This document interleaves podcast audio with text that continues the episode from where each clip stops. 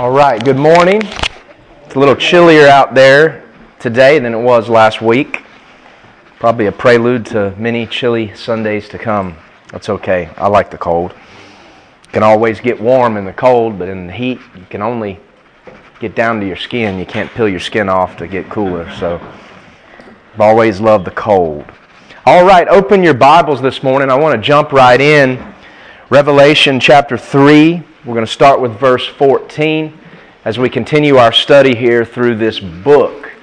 Uh, we're approaching this book as if God wrote it for the common man, to be understood by the common man, literally in agreement with the revelation the rest of Scripture, and not reserved with some spiritual or mystical interpretation that can only be understood by those who claim to have secret knowledge. This was written to the common man to reveal God's plan and purpose for the ages, not only where the church is concerned, but where the consummation of all things with the nation of Israel and with the initiation or the ushering in of Jesus Christ, his millennial kingdom, and the eternal state. I believe these things were written to us that we might understand them through the counsel of the rest of Scripture and through the illumination of the Holy Spirit. This isn't a book that requires secret knowledge, and it's not a book full of allegory and special interpretation. But it has to be interpreted in the, in the light of Scripture, and it has to be interpreted in light of what is said here. So that's how we're approaching this book.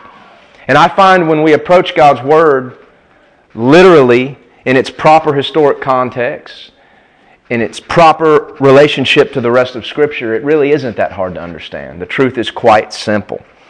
Last week we introduced this message, this last of the messages to the seven churches.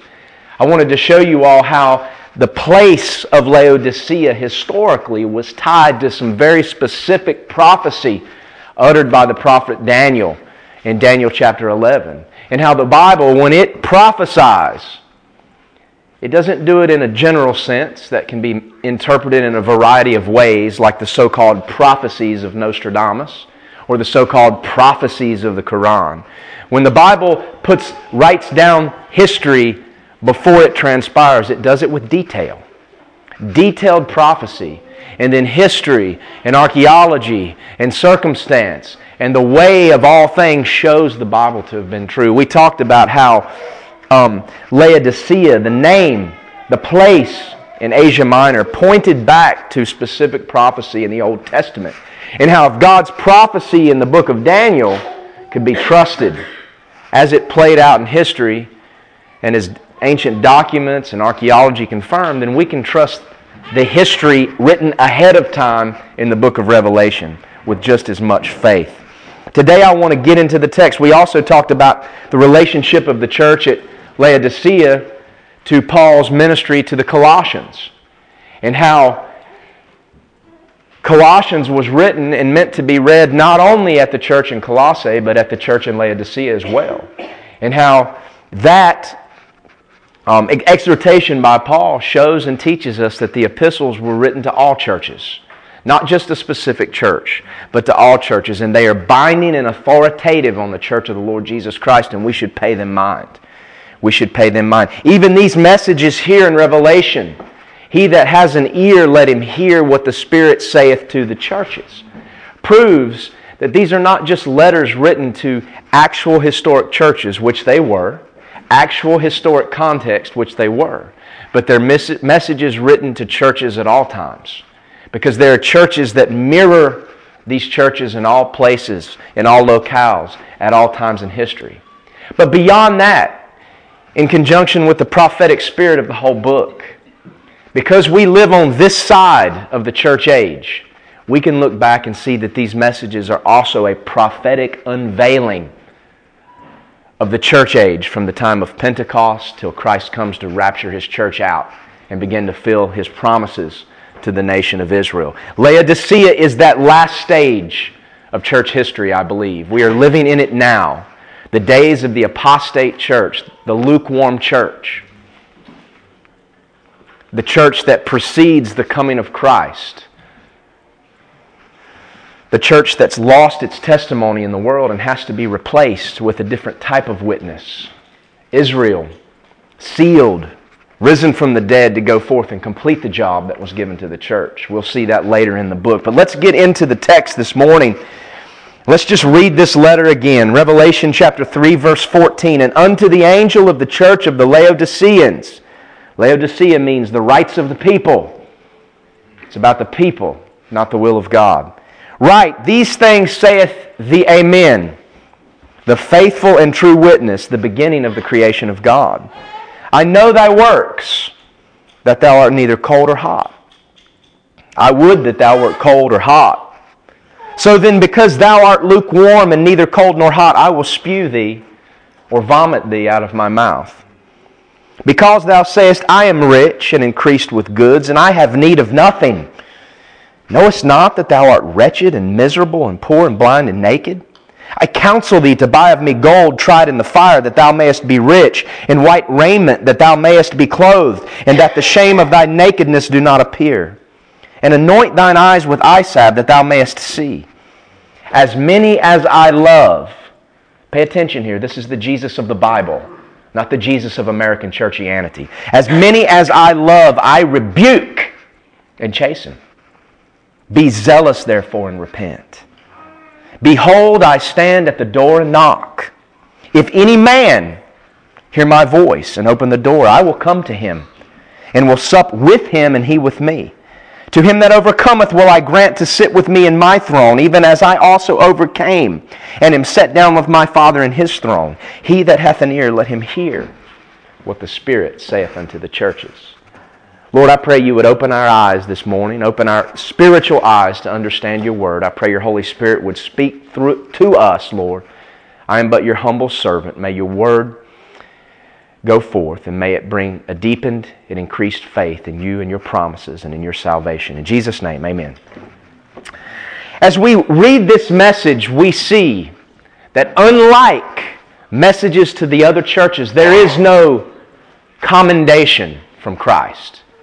There is no, you have this in your favor, as we see with Ephesus, as we saw with Smyrna, even Pergamos and Thyatira, and even Sardis. Not, not so much Sardis, it's a little referent, it's a little uh, clouded there. But Philadelphia, there is no commendation from our Lord. Nothing positive to say. However, neither is there any specific condemnation. After the manner of the other letters, where Christ itemizes the specific ways in which the churches had departed from the faith. Christ told Ephesus, I have somewhat against thee. He told Pergamos, I have a few things against thee. Thyatira, I have a few things against thee. Sardis, I have something against thee. But to Laodicea, there is no, I have a few things against me. It's, I have a problem with you as a whole. I have a problem with you as a whole. This is a heart problem at Laodicea that infected all areas of its ministry. All areas. Christ said, I have a problem with you. Not a few things against you, but a problem. It's a serious problem. In many ways, my friends, the sin of the church at Laodicea is all of the previous sins elucidated combined. It's a lukewarm church. It's a state that, at worst, ought to be transitional from a cold spiritual state to a hot spiritual state. But at the church of Laodicea, that state of lukewarmness wasn't transitional, it was the end. And Christ said, as a result, I want to vomit you out of my mouth. You see, a church can have right doctrine Go look at a lot of these popular churches around America today. Go on their websites. Churches that we know have erred in the way they conduct ministry. Go look on their websites. Read their statements of faith. And you'll find some good, sound, fundamental doctrine articulated in writing. Oh, you can have that, friends, but if you don't apply that doctrine as Christ commands us to apply it, you can have a statement of faith that mirrors the Word of God all day long, but if you don't live it, it means nothing. You can believe this King James Bible all day and you can stand up for it. But if you don't live it, what good is it? What good is it? You can claim to care about missionaries, but if you don't support them and pray for them, what good is it?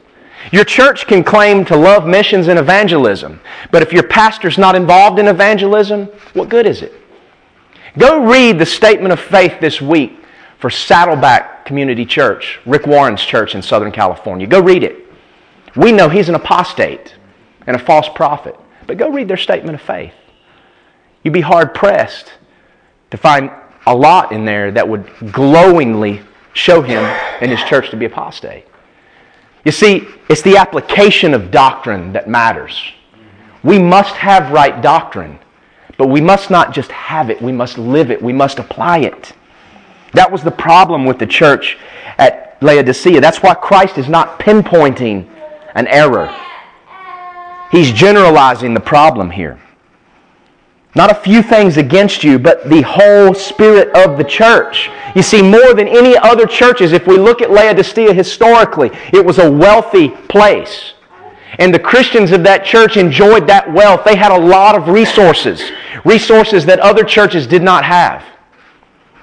And I can't help but think of what our Lord said in the Gospels to whom much is given, much is required. Throughout all of history in this church age, our church today, my friends, the Laodicean church in this 21st century, has more resources than the church at any other time in history. You see, we can look at churches like Pergamos and Thyatira and even Ephesus, and we can be so critical, but do we forget that in those days there was no printing press? There were only a few entire copies of the Bible even in existence. And what Christians did have was passed around and copied in just a little bit. And we're so critical when every one of us have multiple Bibles on our shelves, gathering dust. We don't only have the printed word, friends, we have technology, we have the internet, we have the iPhones. We can carry a Bible on our phone. And with, with, with just a few buttons, we can search for any scripture based upon a single word. Do you not realize that the Bible didn't even have chapters or verses until the 15, 1600s? Can you imagine studying God's Word in the dark ages? Maybe like some of the, the people who would sneak into the churches in Bloody Mary's England where the Bible was chained to the pulpit and they had to sneak in there at night and open it up and study it, study it without verses. Can you imagine that? And yet we have all the tools. We have all the tools. And yet a profound ignorance of the Bible in the churches reigns supreme. It's sad. It's sad. To whom much is given, much is required, and much has been given to us. Not only tools to spread the gospel. Friends, I just sent, praise the Lord, by the way, those gospel materials that I sent to Qatar in defiance of U.S. law regarding military APO addresses arrived. I got an email yesterday. And this young soldier and his wife promised me they would do their best to get them out. He's probably risking getting in trouble. If you don't remember me sharing, there are prohibitions. The U.S. Postal Service says you are not allowed to send religious material that would be offensive to Muslims to military addresses. Unbelievable, that's the world we live in. When the very first commander in chief of the U.S. military, George Washington, said you can't rightly govern the world without God and the Bible. So we just sent him anyway, and he received them. Fortunately, people can't read Nepali in Qatar, but there's a lot of Nepalis there.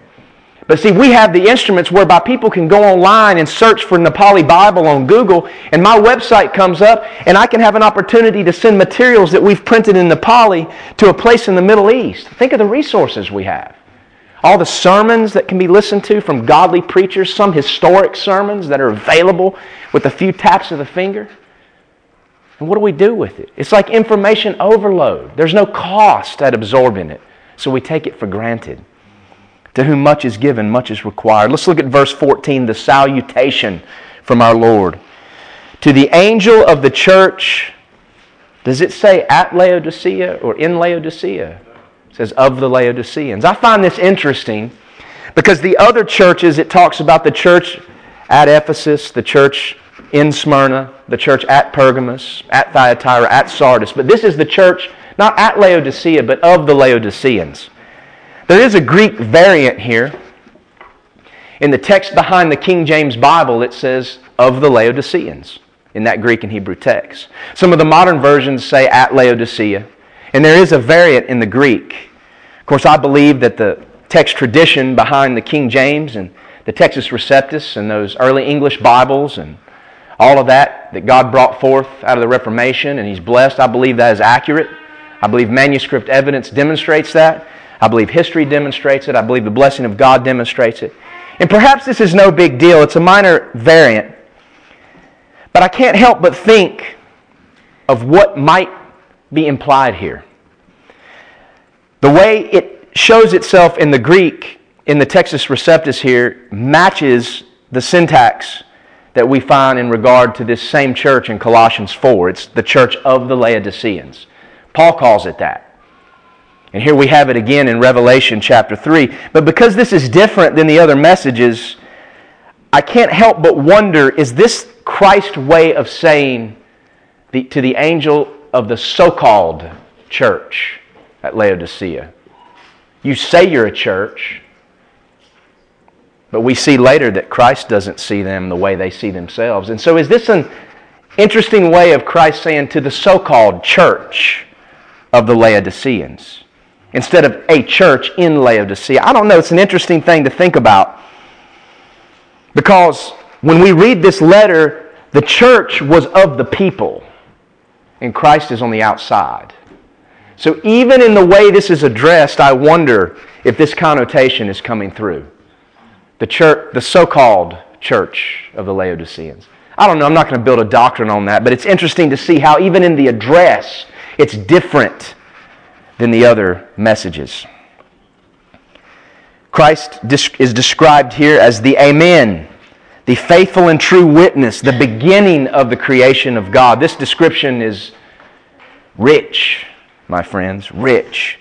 If we go back and look at the other messages, we see that when these churches are addressed, a certain aspect of Christ, as John saw him in his vision in chapter 1, is highlighted. If you look at the messages to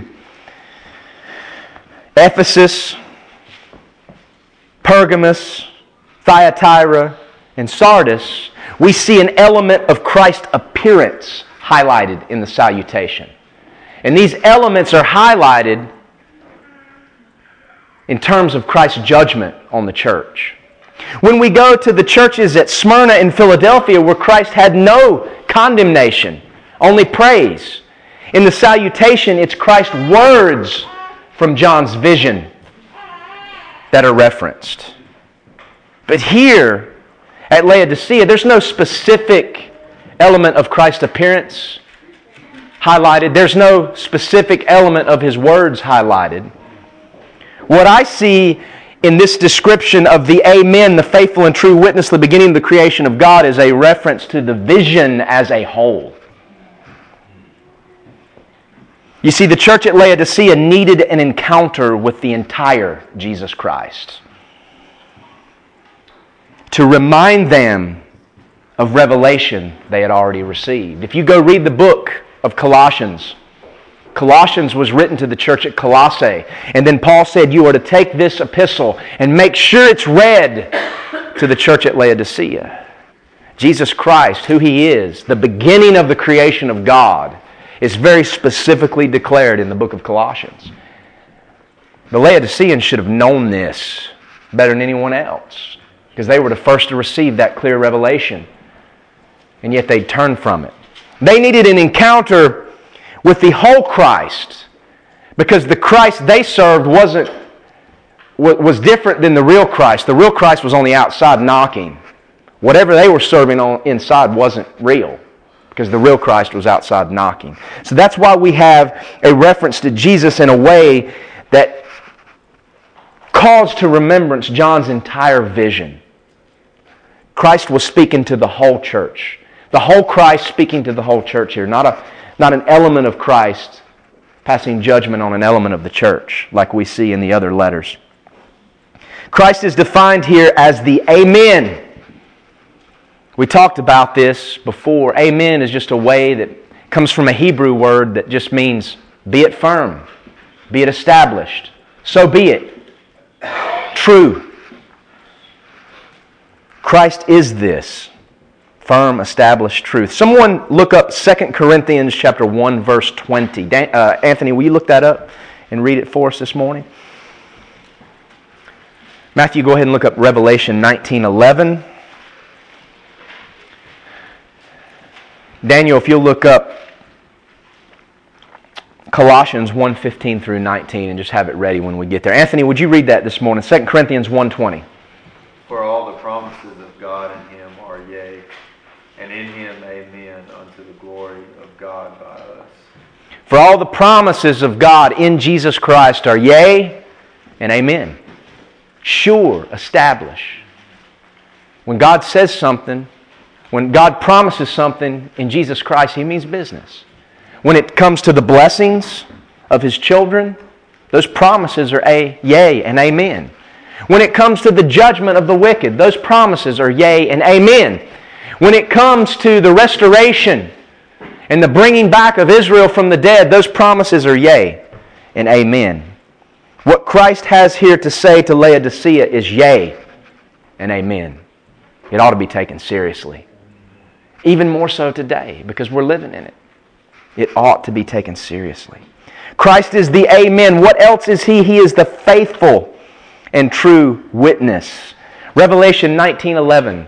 This is Christ when He comes back on that white horse, His second coming at the Battle of Armageddon. How is He described here?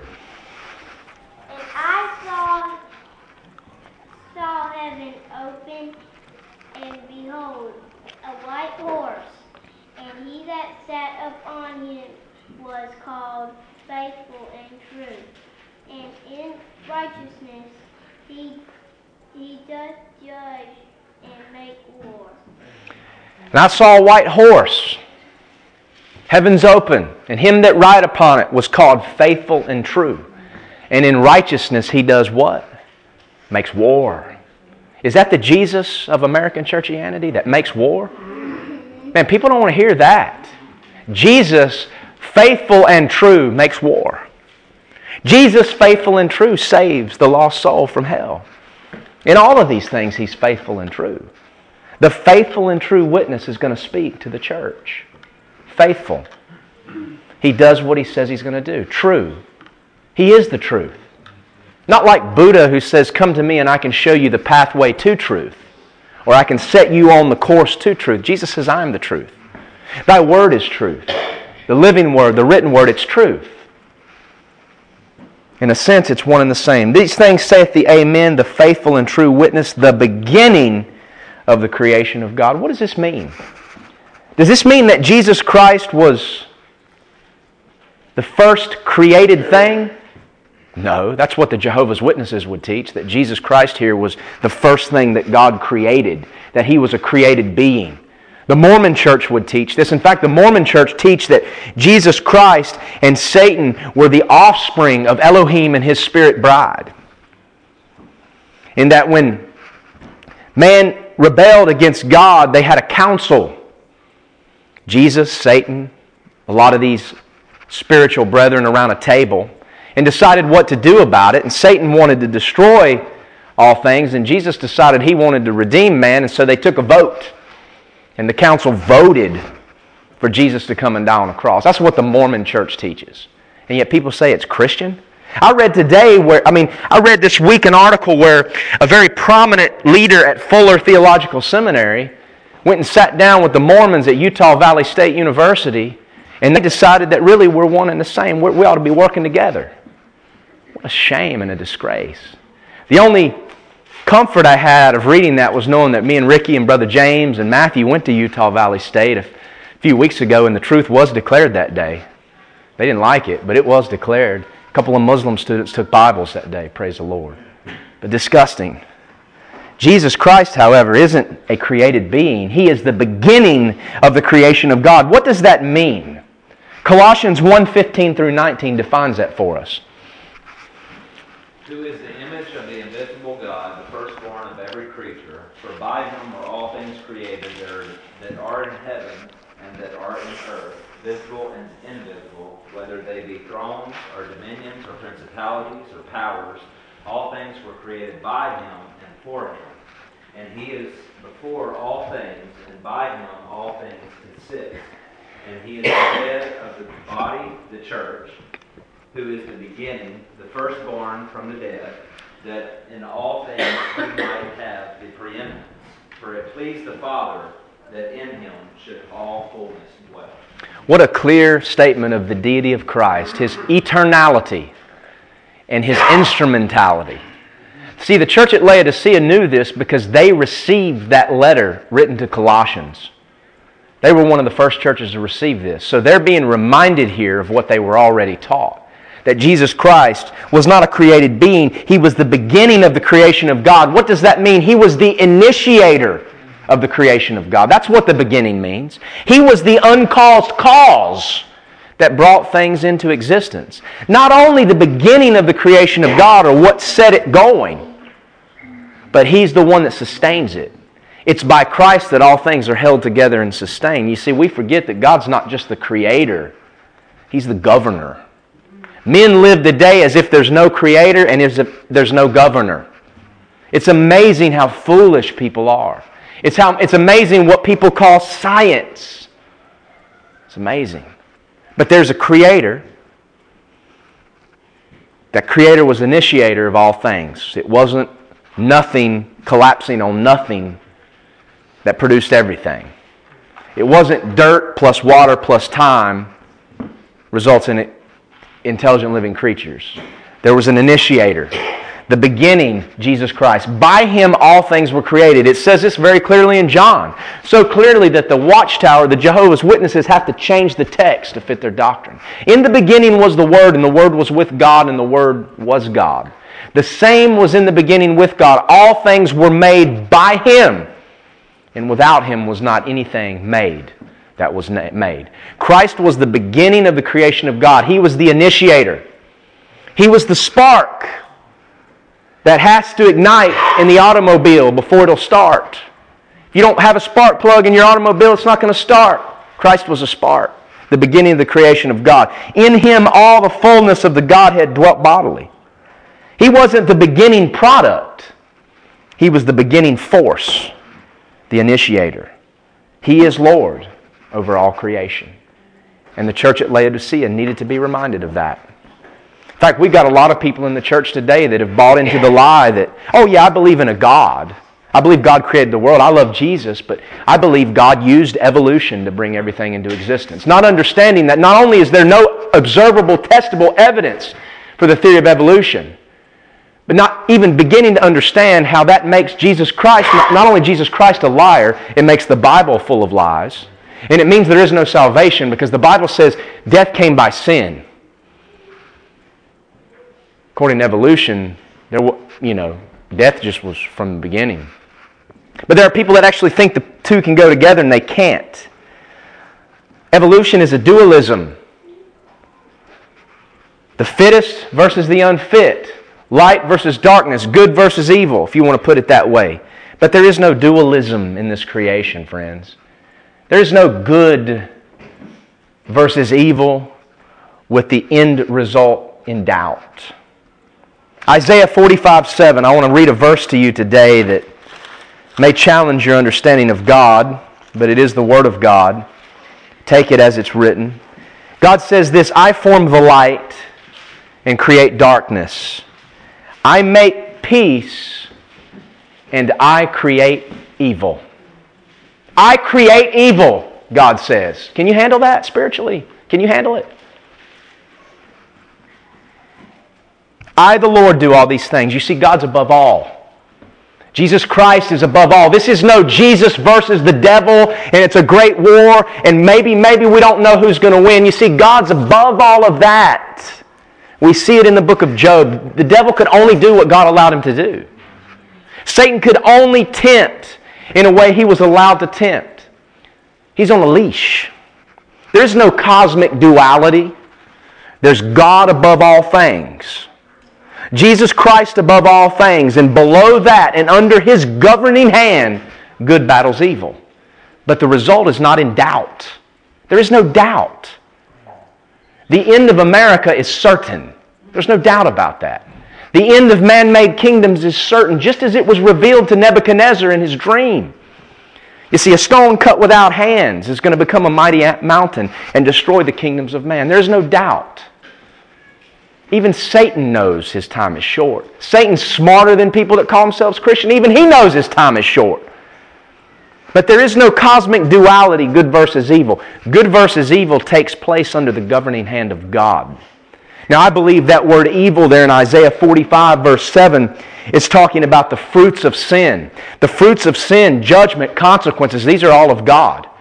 But, folks, God created all things for His purposes, and He's righteous in doing it. And if we can't understand that, then we need to realize that we are the pot, pots, He's the potter. Who are we to say to Him who made us, Why have you done this? The whole argument, well, if there's a good God that loves, why would He create hell? That's not even an argument worth having. You're the pot, He's the potter. Give Him glory. It's as simple as that. And that's something the church today was, doesn't want to do. But God is righteous. And what He does, He does for a higher purpose.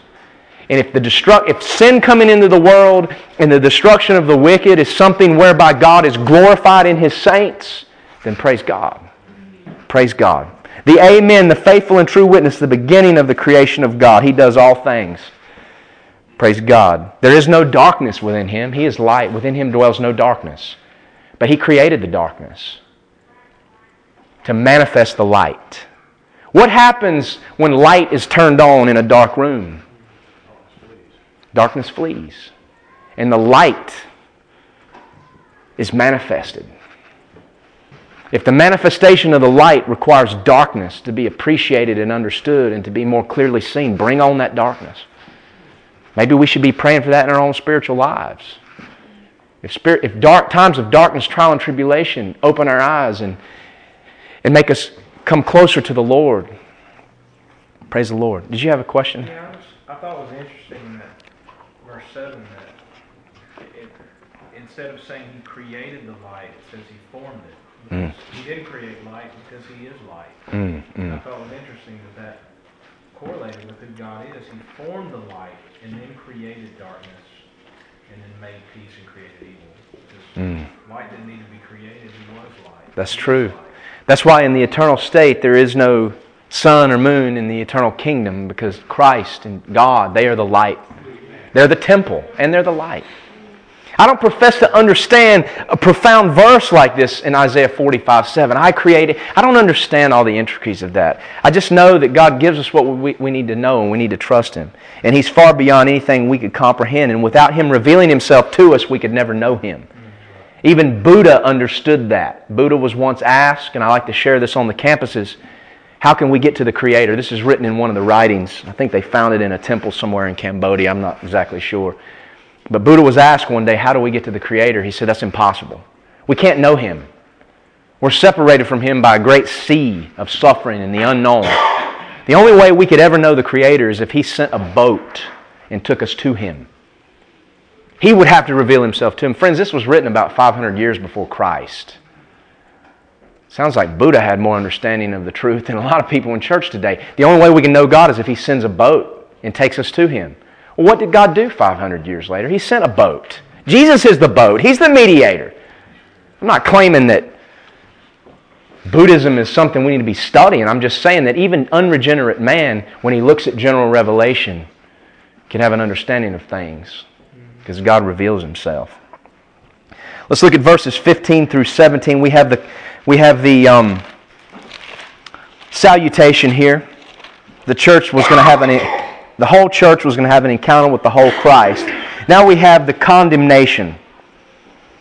The condemnation, verses 15 through 17. I know thy works. Christ says this to every church I know thy works. Friends, He knows our heart, He knows our motives. He knows it. We can't hide from Him. Like the prophet Amos said to Israel if you can climb up to heaven to hide, I'm there. If you dig down to the lowest hell and try to hide from me, I'm there. You can't hide from God. We can't hide our motives and intents from Christ. He knows our works, whether or not they're pure. I know your works. You're neither cold or hot. I would that thou wert cold or hot. We read it before. Here again, let me remind you there are no specific sins that are itemized like they are in the other letters. Perhaps this church had a sound statement of faith, but no practical application thereof.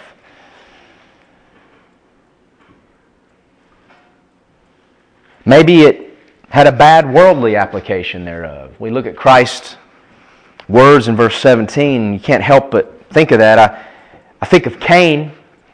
Cain knew there was a God. Cain knew that God required a sacrifice. Cain brought an offering to God. His statement of faith was in line. Hey, there's a God. He requires a sacrifice, and I need to bring him an offering. But how did Cain apply that? Doctrine. He applied it wrongly. You see, God required a blood sacrifice. And Cain wanted to do it his way. You see, today in the churches, we say, well, you can't go out and preach open air on the streets. That's not effective. You shouldn't be giving out tracts. That's not effective. You're going to offend someone. Well, that's what God told us to do. He said to go and preach the gospel. How can you do that without words? But no, we want to do it our way. We want to do what we think is effective. You can't be sending gospel tracts to Qatar. You're going to get that soldier in trouble. You're going to break the law. That's the way of Cain, the way of Laodicea. Jude calls it the way of Cain, the error of Balaam, the gainsaying of Korah. Trying to come to God with our, with, with, trying to come to God, sometimes claiming to believe sound doctrine, but applying it on our own terms and not on God's terms. God says He uses the preaching of the gospel to save those that believe. But we want to try everything else in our churches today. Okay, here we have hot, cold, lukewarm. Hot, cold, lukewarm.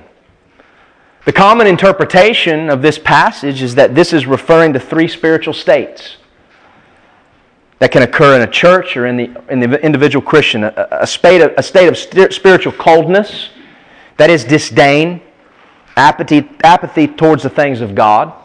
A lot of times, apathy, disdain, and even downright hatred toward the things of God, spiritual coldness, is often a prelude to conversion, believe it or not.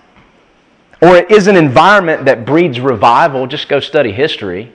It was spiritual deadness in the churches that bred great revival and the great awakenings in American history. In the Welsh revival, in the revivals that hit the coast of Newfoundland as recently as the 1960s, during the Civil War. Out of spiritual dead, deadness was an awakening from the dead. A lot of times, the people who are most opposed to the preaching of the gospel on these college campuses are ones that are under conviction. And sometimes out of that comes salvation. We preached at a campus in California several years ago where the homosexual crowd came out in force and they were banging on tables and overturning tables, and a girl that was involved in that, boasting and being a lesbian, not long after that, approached some preachers that came to the campus and said, I want you guys to know that the Lord has saved me. I'm a new person. So out of spiritual deadness often comes life. Hot, fervor for the things of God, on fire for the Lord. Lukewarm, tepid, claiming to be a Christian, but riding the fence. One foot in the world, one foot in the church. Middle of the road. Three spiritual states. Lukewarm being like the seed that fell in rocky ground or thorny ground in Jesus' parable. Three spiritual states. Well, there are three spiritual states cold, dead, alive, on fire, and riding the fence. That's true. So is Christ saying here, I would, I would rather you be dead spiritually than to be riding the fence? Is that what he's saying?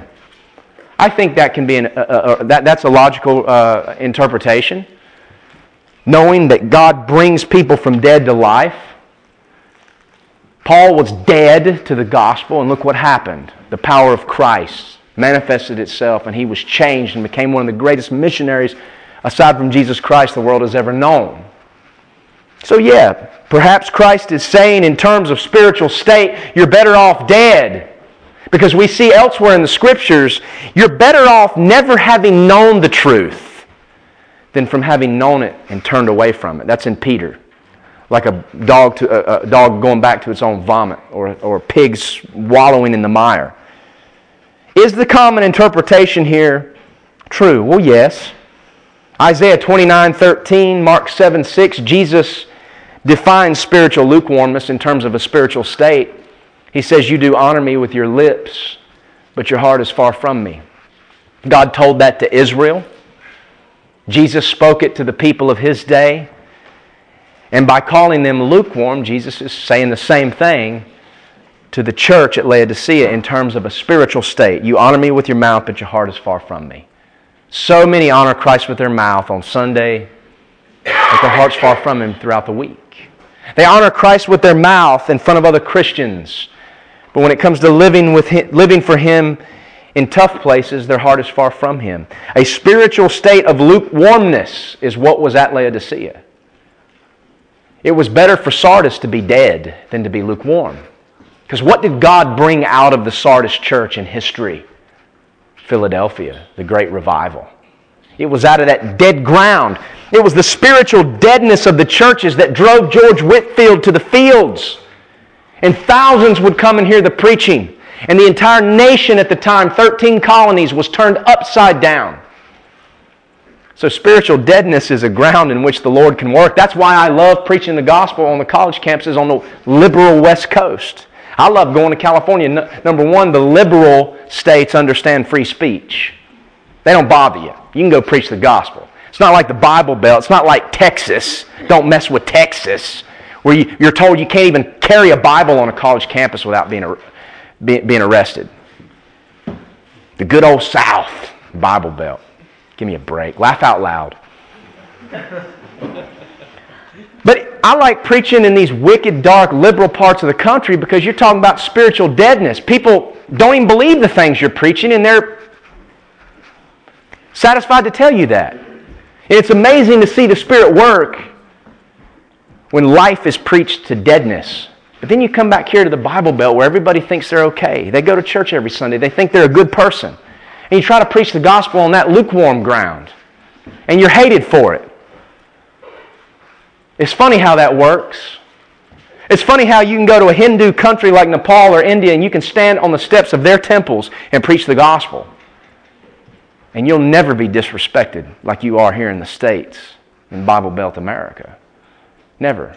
In fact, you can go to a Muslim country and preach that Muhammad's a dead man. They'll probably kill you, but they'll hear what you have to say first, and they'll kill you respectively. They won't make fun of you. It's funny how that works. The church at Laodicea, in terms of a spiritual state, was not dead like Sardis. It wasn't alive like Philadelphia. It was riding the fence. You're better off dead like Sardis because God brings revival out of deadness. That's what his, He's done throughout all of history in Israel and the church. So, in terms of a spiritual state, I believe that the common interpretation here is correct. It's better to be spiritually dead or spiritually alive than to be lukewarm. But what about in terms of usefulness for God's kingdom? What about in terms of the church's usefulness for God's plan and purpose during the church age? Perhaps cold, hot, lukewarm means something else. And I've been pondering this a lot because I don't see this in the commentaries. The commentaries always talk about this as a reference to spiritual states. But if you look at what Jesus says here in verse 17, it's talking about usefulness. You have all of these resources, but in my eyes, you're useless. Wretched, poor, blind, naked, miserable. And then you look at Laodicea. Laodicea, the city, was situated in a valley, in a mountainous region of modern day Turkey. They had an aqueduct in Laodicea, which actually brought water down from the mountains. Cold, cold water from the mountain springs was brought via this aqueduct into the city. The aqueducts were something the Romans introduced that were used to, to bring water. They were amazing archeolo- uh, architectural feats in those days. You can see aqueducts if you go to California even today. It's a way to bring water into the San Joaquin Valley. But there was a, an aqueduct that brought cold water down from the mountains. It had to travel some distance, but it did bring it to the city. Below the city, at the confluence of the Lycus and the Meander rivers, there was a hot springs. And from this hot springs, hot water could be carried by the people up to the city.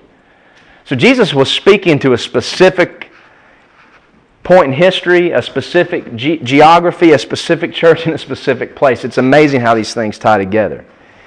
The problem, however, was by the time the cold water via the aqueduct, or by the time the hot water via the shoulders of man reached the city from those locations, it was known in both cases to have become lukewarm. The cold water became lukewarm under the beating rays of the sun, and the hot water, taken out of the hot springs, cooled down in an air temperature much colder than the water. So by the time the water came to Laodicea, whether it came from the mountains or came from the hot springs, it was the same. It was lukewarm, tepid. Maybe not useful in the sense it was meant to be useful. Let's think about water here, because the cold, hot, lukewarm is a reference to water. You cannot dismiss that. This is talking about water. Water is useful. We can't live without it, right? Is cold water useful? Or is it dead? That's useful. Proverbs 25 25 says, like cold waters to a thirsty soul, so is good news from a far country. A far country. Cold waters to a thirsty soul. They tell us don't go to far countries and preach Jesus, you might offend them, but the Bible says that's cold water to a thirsty soul. Cold water, you see, quenches. It refreshes those that travel, those that are weary. It's useful. What about hot water? Is it useful? What does it do? What is it? It, clean, it cleanses, purifies. What does it do on a day like today? Soothes, cooks, calms, relieves the sick. When you're sick, you don't want to be chugging ice cold beverages. Hot water is useful, cold water is useful. What about lukewarm water? Does it quench on a hot day? No, there's nothing more unsatisfying than to be hiking a trail, to be sweating buckets, and your Nalgene bottle's grown lukewarm. Doesn't quench. What about on a cold, icy day? Does lukewarm water soothe? No. It just wants you to, it, it has you craving that hot tea more. Lukewarm water doesn't quench, it doesn't soothe, it's useless. Thinking about that analogy, let's look at what Christ says to the church. With that analogy in mind, I know thy works, thou art neither cold, you aren't quenching, you're not hot, you're not soothing, you're lukewarm, you're useless. Someone turn to the book of 3 John, verses 5 through 7. And then I want to see, I want to hear Ephesians 4 11 through 13. So, Nate, would you read 3 John 5 through 7? Ronnie, would you read uh, Ephesians 4 11 through 13? What, does, what is commended concerning the church in 3 John?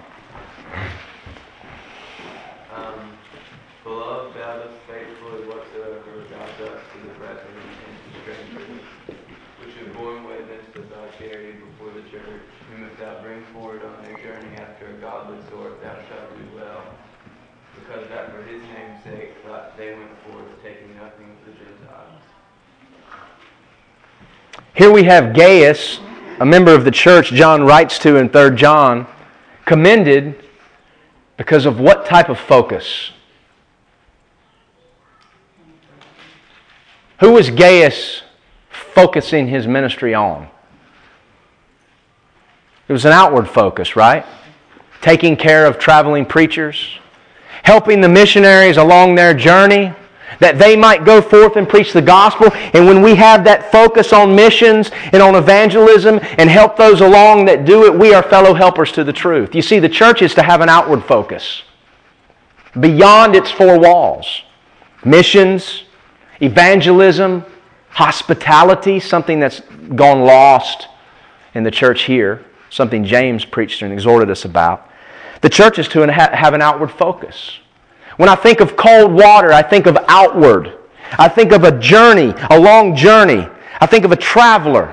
I think of a climber who's weary and needs cold water from a well to refresh his soul.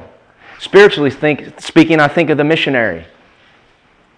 I think of the traveling Christians, those that are persecuted, those on the outside, an outward focus. You see, as I see it, the church at Laodicea wasn't cold. They had no care for the things on the outside missions, evangelism, hospitality, the persecuted brethren. They were focused on themselves. Ephesians 4 11 through 13. And he, gave some apostles, and some prophets, and some evangelists, and some pastors and teachers for the perfect for, for the perfecting of the saints, for the work of the ministry, for the edifying of the body of Christ, till we all come in the unity of the faith and of the knowledge of the Son of God, unto a perfect man, unto the measure of the stature of the fullness of Christ. If 3 John 5 through 7 references the outward focus of the church, what does Ephesians 4 reference here? The inward focus of the church. The church what is the church to do? It's to soothe. It's to care for the needs of its own. It's to edify the brethren, not appease the lost. It's to minister to the saints, particularly the fatherless and widows. Not to lavish its resources on those that hate God. It's to have an inward focus. Edification, caring for the needs of our own, loving one another, meeting the needs of the brethren, building up the church that it might be conformed to the image of Christ, like hot water. The church is to be like hot water to its own, soothing, cleansing, purifying, building up. It's to be like cold water concerning the fellow brethren, the missionaries, the evangelists, the lost world, like, like cold water to a thirsty soul. It's to have an outward focus and an inward focus. A lukewarm church doesn't have that. Lukewarm church lets the needs of its own fall through the cracks. A lukewarm church professes to love missions and evangelism, but it doesn't support the missionaries. Its pastors, its leaders don't do evangelism. They think by putting a smile on your face and saying good day to someone is evangelism. It's lukewarm. Not ministering to its own, not ministering to those without carrying forth the gospel, not ministering to the lost who need the gospel. No outward focus, no inward focus, no focus. Friends, the church in America today has no focus. A lot of big words, a lot of fancy websites. Spread so thin, there can be no focus. You said the megachurch down the road can talk about, talk about having a missions focus. The bottom line is they're in a heap of debt because they wanted to build a huge building, and there's no place, no time for that focus. Spread too thin. So, whether or not Christ is referring to spiritual states here or to a state of usefulness, both things are true in terms of the full counsel of God's Word. It's better to be dead and not know anything than to know something and turn from it and ride the fence. That's right out of Peter. Christ calls the church to be useful and to not be useful, whether it's outwardly fo- whether it's outward usefulness or inward usefulness, is to bring God's judgment, a removal of the testimony. So whatever type of lukewarm we're talking about here, we're being exhorted. We don't need to be riding the fence spiritually, and we don't need to be sitting on God's resources. I think one of the biggest ways the church, in terms of, of, of, usefulness today, is lukewarm is it sits on God's resources and does nothing. What does it say here?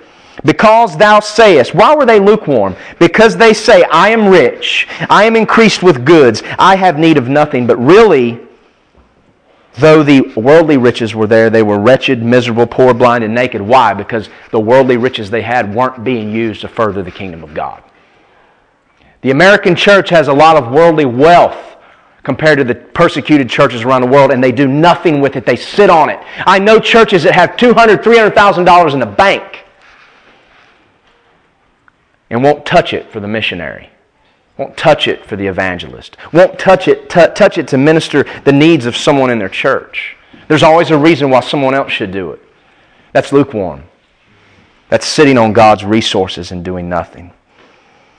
This lukewarmness, whether it's a spiritual state or whether it's a level of, use, of uselessness, either way, Jesus says, Because you are lukewarm and neither cold nor hot, I will spew thee out of my mouth.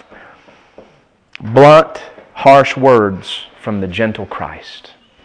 When I preach on the college campuses, I've highlighted a number of verses in the Gospel of Mark.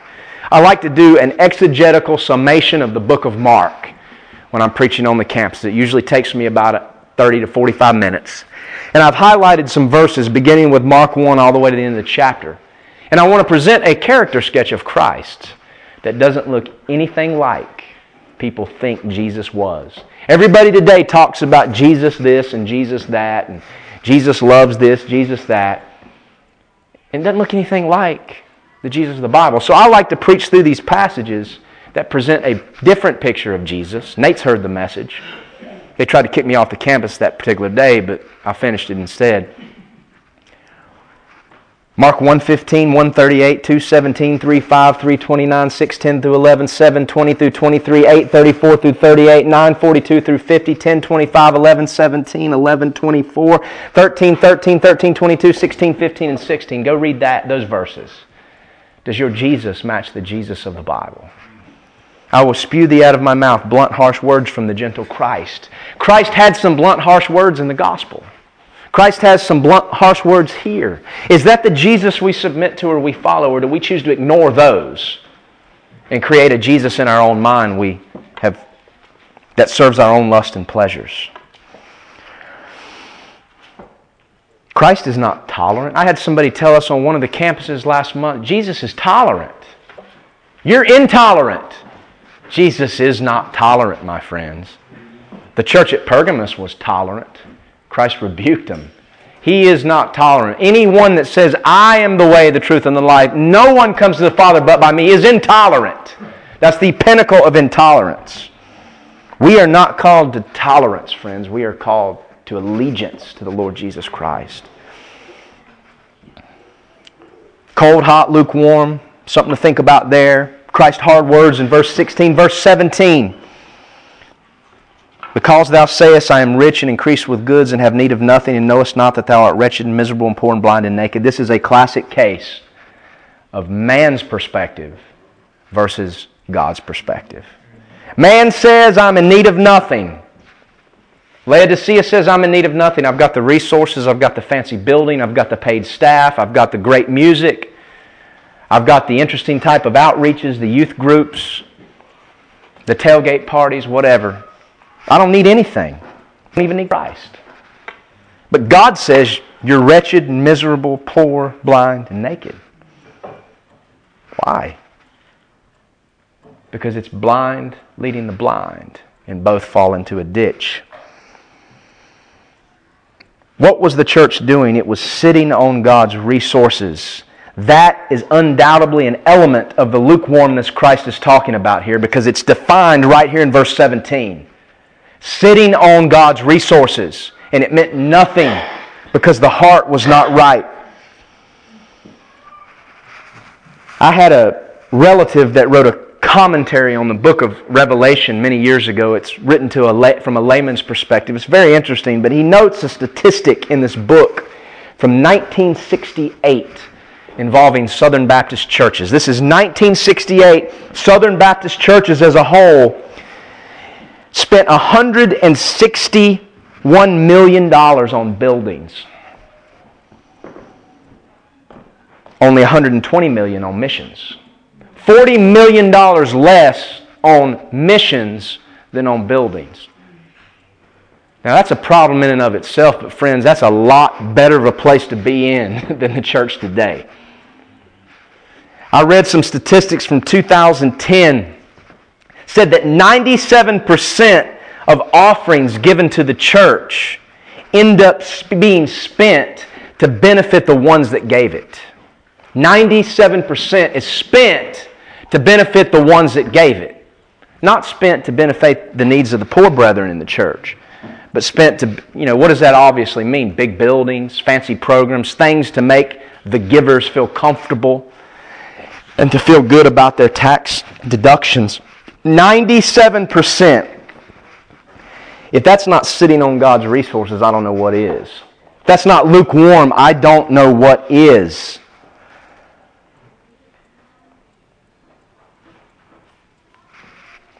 When we give, do we give to benefit ourselves or do we give that those who have nothing or those that don't hear the gospel are benefited, or the missionary that's willing to go forth and do what we cannot do? Are we given to benefit that ministry for the furtherance of the gospel, or are we doing it with some other motive?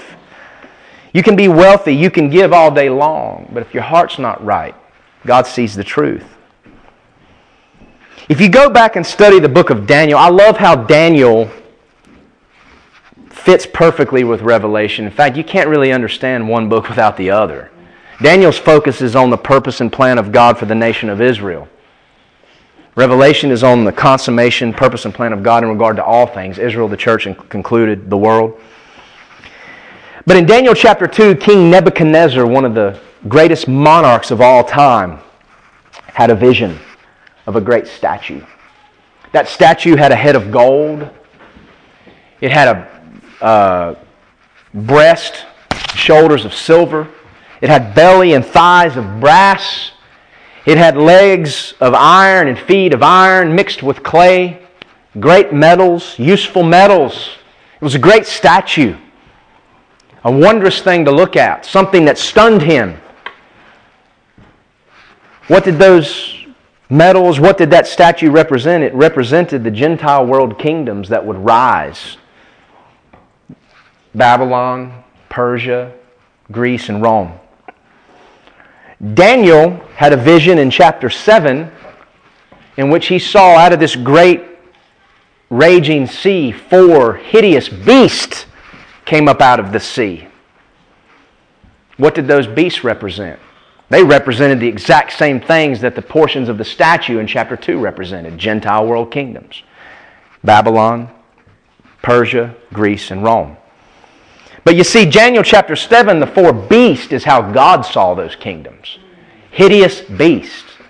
The last one, so terrible and hideous it couldn't be described. It included elements of all the beasts. It's the same thing mentioned in Revelation 13. But from man's perspective, these kingdoms were great gold, silver, brass, and iron. You see, God sees things from a different perspective than men because God sees the heart. That's the situation here.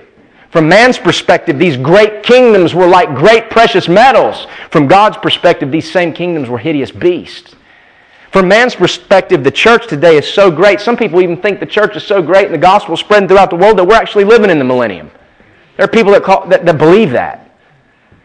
But God doesn't see it as great. He sees, it, sees the same thing very different with very different eyes.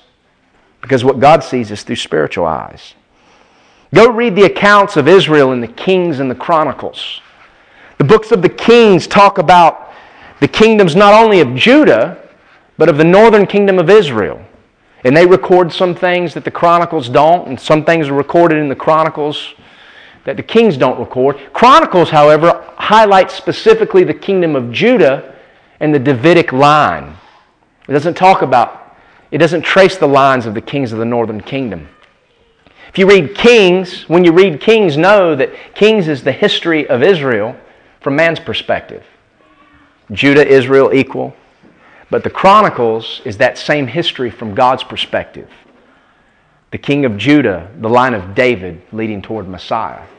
You see, man and God can see things two totally different ways. And that's the problem in the churches today.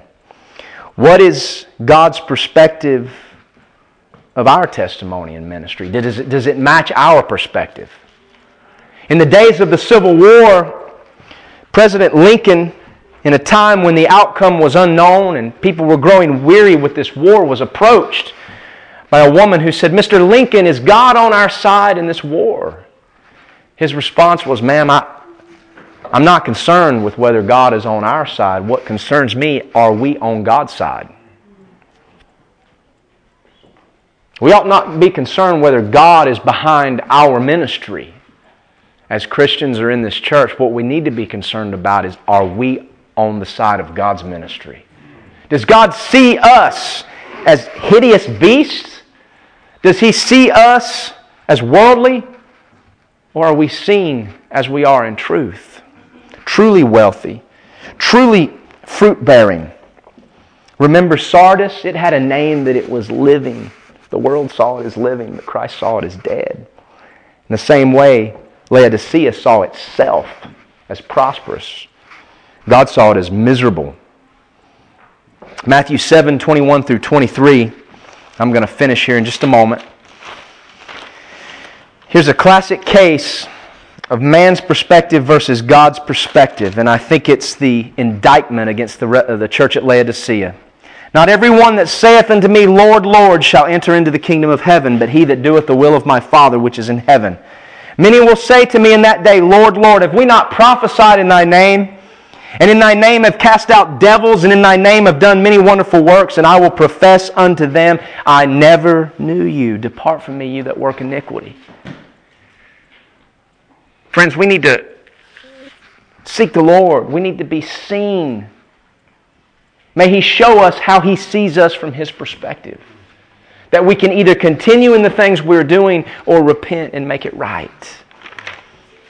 We should not seek to be self sufficient as the church at Laodicea. There is no place for self sufficiency in the Christian life. There's no place for self control in the, in, the, in, the, in the Christian life. I know some Bibles read self control there in the fruits of the Spirit. I like that word temperance, though, because self control doesn't come from the self, it comes from the Holy Spirit. Without the Holy Spirit's control, we're just like a city broken down and without walls. We can't control ourselves, we need the Spirit to do it. So we've seen today the salutation. We've seen the uh, condemnation, verses 15 through 17. Talked about man's perspective versus God's perspective. Verse 18. In light of these things, Christ offers his counsel. In verse 18, we have counsel from the Lord. We've had salutation, condemnation, now it's time for counsel. Now, here's a touch of irony here. Christ says, I counsel thee. Christ doesn't command here, he offers advice. Now, isn't that ironic? Because his condemnation is very serious. It's very pointed. It exceeds what has been said about the other churches. But instead of commanding them, he offers advice. A touch of irony. Why? Could it be because Christ, even in uttering these words, doesn't take the church of Laodicea seriously and knows that most won't even heed this advice but would continue riding the fence? Is that why it's just advice?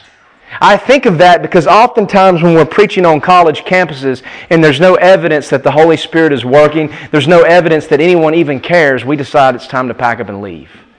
And I never do that without first offering advice.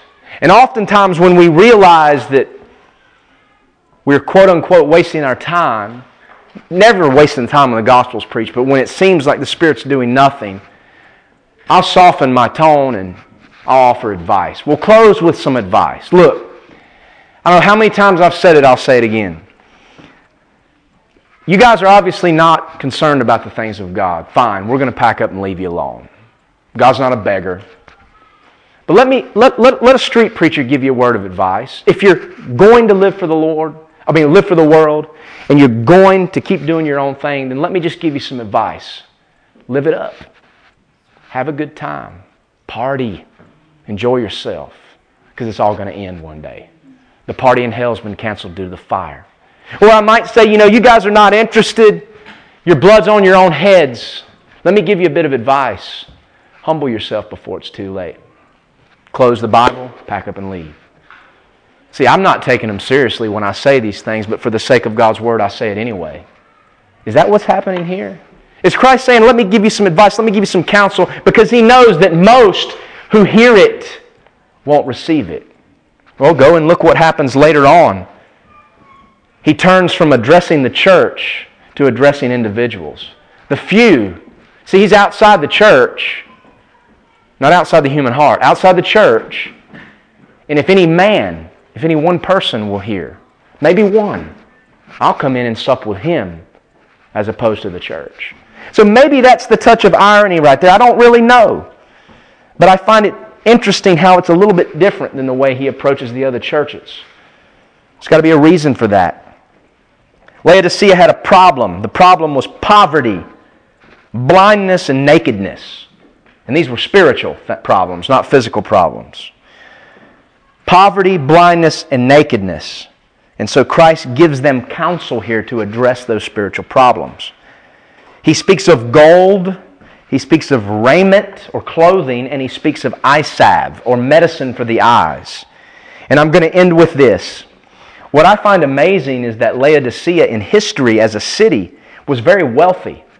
And its wealth came from three main industries the banking industry, Christ talks about gold, real gold.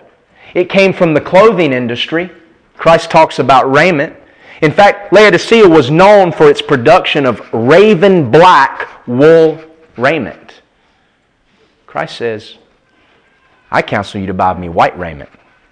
Laodicea was also known for its medicine industry, particularly a type of medicine called tetraphragia.